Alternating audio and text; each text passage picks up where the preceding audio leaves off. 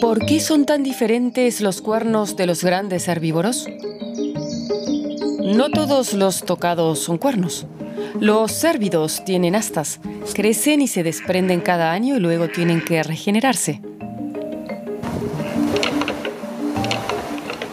Los cuernos crecen durante toda la vida, como los anillos de los árboles. Los cuernos de los rinocerontes solo tienen queratina.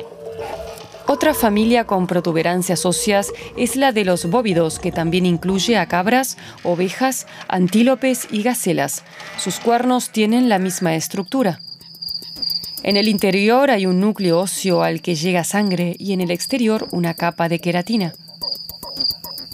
Un material presente también en nuestro pelo y uñas. La forma de los cuernos tiene que ver con su función de refrigeración especialmente la del cerebro, sensible a la temperatura. Las imágenes infrarrojas así lo demuestran.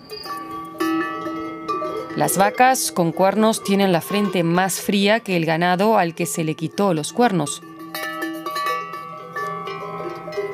En las regiones frías encontramos cuernos cortos, más curvados hacia adentro y con una gruesa capa de queratina.